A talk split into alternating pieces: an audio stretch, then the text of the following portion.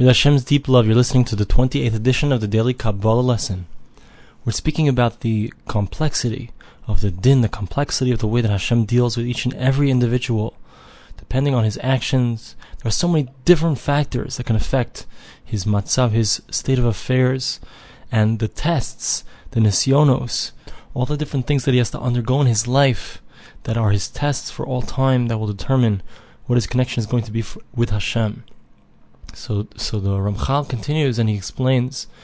that a person who's very evil, so his evil can't go unchecked forever. Even though there is a concept that Hashem allows a person to go off the deep end, so to speak, and if a person wants to do good, so Hashem helps him go and do the good. So, but when we're talking about someone who's done something evil, someone who's consi- consistently doing something evil, so there is an end to his evil. He can't go on and on forever until the ultimate end.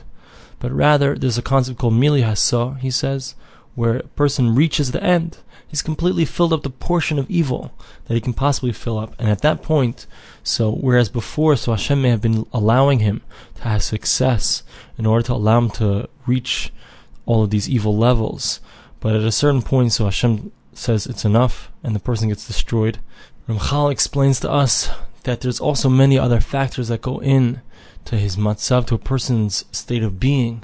and the nisyonis, the difficulties that he has to undergo. And the way that Hashem does it, the way Hashem looks at it, so Hashem doesn't just look at this person individually, and He doesn't even just look at him as part of a whole people that exist at this time, but he also looks into the past and he looks into the future because, of course, Hashem, he lives outside of time. He exists outside of time, and therefore he sees the whole picture at once. And based on the whole picture, his it could be a person's parents or his grandparents, they're going to affect the way a person is treated now. It could be that a person, based on what his children are going to be, that will affect what he is now and what are going to be his nisyonis, his difficulties, and the things that he needs to accomplish.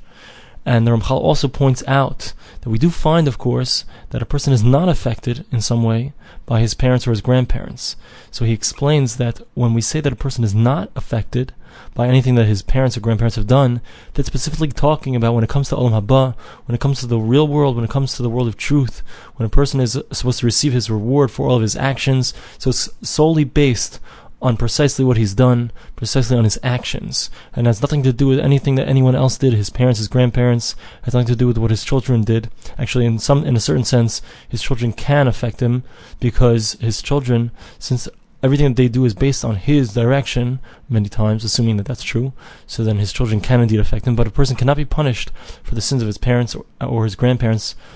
unless, of course, he chose to follow in their ways. But that's completely up to him all that does affect him from his parents or his grandparents or even his children in this sense that he's talking about is that can affect exactly what his nisayon, his difficulties are going to be in life. So the Ramchal gives us a number of different examples of this, how this plays out.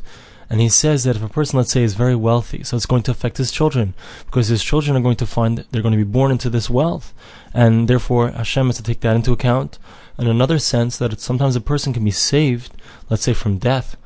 in order that because Hashem sees that this person is going to have some kind of child who's going to be very righteous, and therefore he can be saved from death, let's say, so that this child can come into existence. Another possibility, says the Ramchal, is that sometimes a person, based on his surroundings, the people around him, and the people that he associates with, he because he's associated with these people, so there could be a merit that comes as a result of these people that allows him to have a different matzav, a different state of being, state of affairs, and thus that also can help him.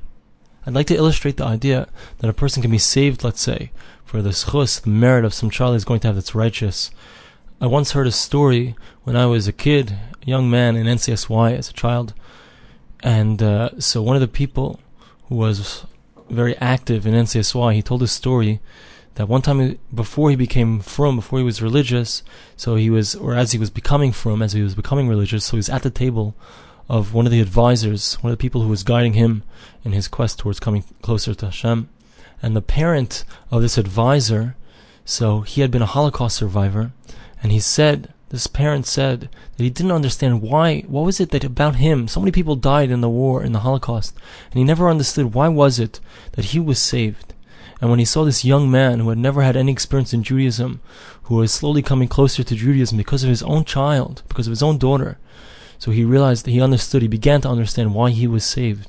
And that illustrates this idea that sometimes a person is saved because of the the merit of his own children.